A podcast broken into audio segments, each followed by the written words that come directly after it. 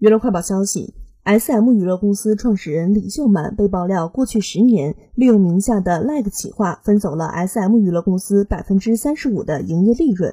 韩国某企业分析研究所近日公布对 S.M. 娱乐公司过去十年间事业报告书的分析结果，宣布 S.M. 娱乐公司在二零一三年至二零二二年第三季为止。一共向李秀满名下的 LEG 企划公司支付一千三百零八亿韩元，占 SM 娱乐公司同期营业利润的百分之三十五。